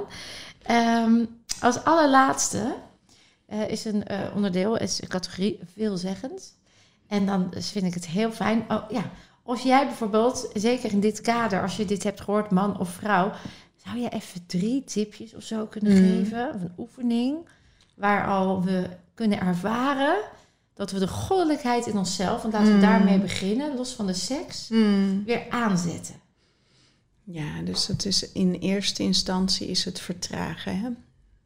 Uit je hoofd komen en in je lijf komen. Oké, hoe doen we dat? Contact maken met je lijf. Jezelf voelen. Je kan je hand op je hart leggen. Of op je buik. Met je aandacht er naartoe gaan. Ehm, je gedachten loslaten. Vaak is het ook een kwestie van, hè, ehm, voel je niet per se of kan je niet je gedachten loslaten omdat dat een energie is die gewoon spint. Dus soms is het ook al fijn als je de energie voelt die spint van Mm. al je gedachten. Dat je gewaar bent. Dat je je gewaar bent van je energieveld. Maar dat is niet voor iedereen even makkelijk. dus dat is al op een subtieler niveau. Ja, en tegelijkertijd is het ook een, juist een hele mooie manier om nog niet gelijk te willen, moeten willen dat je je gedachten stilzet. Ja, Maar word überhaupt maar eens gewaar van die ja, spiral thoughts. En dan mag je er naar kijken. Je hoeft er nog helemaal niks mee Ja. of zo. ja, ik zou vaak al gewoon beginnen bij wat er is. Dus als je niet kan voelen, begin dan bij ik kan niks voelen. Ja. Ik voel niks. Maar Mm. en hoe voelt niks voelen? Hè, om daar met je aandacht bij te zijn. Dus je hoeft niet meteen al naar iets toe. Je, je kan het resultaat loslaten. Precies. Ja. Dat is een mooie. Laat het resultaat los. Begin bij waar je bent. Hè, en dat kan zijn, ik heb een steek in mijn zij. Of het kan zijn, ik voel pijn in mijn hoofd. Of, of onrust. Hè? Dat is het ook vaak. Gewoon onrust. Ja. Dus Toen ik je, beg- ja. je observant van wat er nu is en aanvaard dat. Ja, Kijken naar zonder oordeel. ja zonder oordeel. Dan ja. ga je voelen. Ja. wat, wat voel je daarbij? En voel je nog niks, dan voel je nog niks. Ja. Dat, dat Ja. bedoel je, hè? Ja, dat Ja? bedoel ik. Ja. Ik, weet, ik weet dat ik zelf begon met mediteren. Heb ik echt een jaar lang alleen maar op die zenuwen. Ja. Hè? Dat is alleen maar onrust. Ja. Ik dacht, ik ben toch niet zo onrustig. Maar ik werd me opeens bewust van mijn eigen onrustigheid. Mooi. Ja, dus, eh, dus dat is denk ik ook belangrijk. Be- Begin bij waar je bent. Dus vertragen, begin waarbij je bent. Ja, en, en, en zoek de stilte op. Hè? Zoek echt de stilte op. En dat vind ik zelf ook een uitdaging. En neem gewoon elke dag vijf minuten de tijd in stilte. Om gewoon even te zijn waarin je niks hoeft. Nog niet ergens naartoe aan het bewegen bent. Lummelen. Niet tv kijken. Nee. Geen, gewoon staren. Ja, zijn met Zijn jezelf met ook. Jezelf. Ja, zijn ook met geen jezelf. boek lezen. Ook geen, Nee. even alleen maar Mensen zijn. vinden het heel moeilijk om te zijn met zichzelf. Omdat ze dan geconfronteerd worden met die diepere lagen waarin hè, of gemis is, of pijn is, of onrust, of eh, ik moet iets doen. Hè, controle, allemaal Ja, dat soort Van die dingen. automatische gedragingen word je bewust daarvan. Ja, dus zijn met jezelf is wel een, eh, ja, is een uitdaging. En hoe kan ik als vrouw dan nog die, die, die, die, die, die onderste chakra lekker, eh, even lekker verwennen? Nou, weet je, vrouwelijke energie doet het gewoon ook goed met... be- je energie bewegen doe je door überhaupt te bewegen. Ja, hè? Door te adem te halen, door te bewegen en door geluid te maken. Dat zijn de manieren waarop je energie beweegt. Dus dansen is een hele fijne manier om je energie te bewegen. Maar ook je lichaam, gewoon Ja. dat je een lichaam hebt. Hè? Nou, ik moet hier om lachen, omdat als ik bijvoorbeeld ga sporten in de sportschool of ga tennissen en een service sla, of ik maak altijd heel veel geluid. Ja, ja, dat is ook heel fijn. Maar dat is, vind ik heel fijn. Maar dan Ja. zeg ik wel eens in die sportschool, oh sorry hoor. Ja. Oh, weet je wel, dan moet ik even kracht zetten of zo. Maar is dat dus ook het aanzetten van je vrouwelijke energie? Of is dat gewoon een ontla... Wat is dat? Nou ja, Dus ik ken, het, ik, ken het, ik ken het vooral van... eh, nee, dat zou ik niet per se vrouwelijke energie Oh, noemen... maar het is wel een expressie geven aan je energie. Oké. En ik, ik herken het wel vanuit bed. Hè? Ja, dat je, nou, daar heb ik het zo. Maar ik dacht, laat ik het nou netjes houden op de tennisbaan en bij de sportschool. Maar daar, ja, daar om, om geluid en expressie Ja, te geven aan jezelf... dat is natuurlijk heel bevrijdend. Ja. En voor de ander ook heel prettig en het- opwindend. Want het is ook wel een uitdaging met die kinderen in huis. Ja, ook dat, ja. Dat is ook wel een ding. Ja, eh, ja en de buren. In de buurt. Nou, ja, daar had ik dan niet zo. Dat, dat- ja, dat is, daar, dan genieten ze maar mee. Maar met die kinderen, daar hangt dan ook toch een soort. Dat is eigenlijk ook. Ja, dat Ja. vind ik ook eigenlijk wel interessant nu ik dat zeg. Is Ja. dat dan ook een taboe? Ja, interessant. Ja, ik denk dat hè, in andere culturen waar je met z'n allen op één In kamer moet liggen, Ja. ja. daar, daar zullen die kinderen er veel meer van meekrijgen dan, dan wij. En misschien is dat helemaal niet slecht. Nee, ik denk dat het niet per se eh, slecht Grappig is. hoe we Ja. vastzitten in die kaders, joh. Ja, het kan, Ja. kan tegelijkertijd ge- kan heftig geluid natuurlijk wel beangstigend zijn voor kinderen. gaat- Het gaat niet om uh, oer. Het wel. oergeluiden. Precies. En we hebben nu dit huis, eh, we hebben een fletje gewoon, toen denk ik dat het interessanter was dan, dan hier. Ja, Eh, Maar ik snap wat je zegt. Hè? Dus maak, geef expressie aan je gevoel eh, en schaam je daar niet voor. ja, dit gaat vooral over die schaamte. Hè? Dat is het. Eh, ja, we mogen wel meer schaamteloos onszelf, Ja. onszelf zijn. De Nederlandse cultuur is wel heel behouden en Oeh, ingehouden. nou. En, eh, ja, ik, en ik voel dat echt als een beperking ook. Dat ik denk, oh, je mag bijna niet bewegen. Nee, nou, letterlijk. Ja. En dansen, hè? lekker die heupen Ja. eh, los. Ja. ja, en jezelf beminnen. En dat zou, beminnen. Vooral dat zou ik ook echt mee beginnen. Ja. Nou, ik ga dus stoppen, want jullie hebben wat te doen eh, na deze Ja. podcast. Ja, ik wil je ongelooflijk bedanken Ja. voor je mooie boek, waar ik echt enorm veel eh, in beweging heb gezet bij mezelf. Eh, de inspiratie, je energie.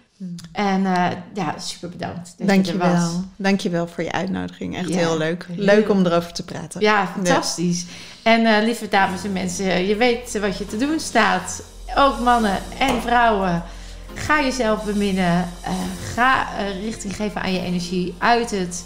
En uh, zorg dat je bewust bent waar die blokkades, die schaamte zit. Want dan heb je groei te pakken. En ga dat boek lezen, want dat gaat heel veel poorten openzetten, zal ik je vertellen.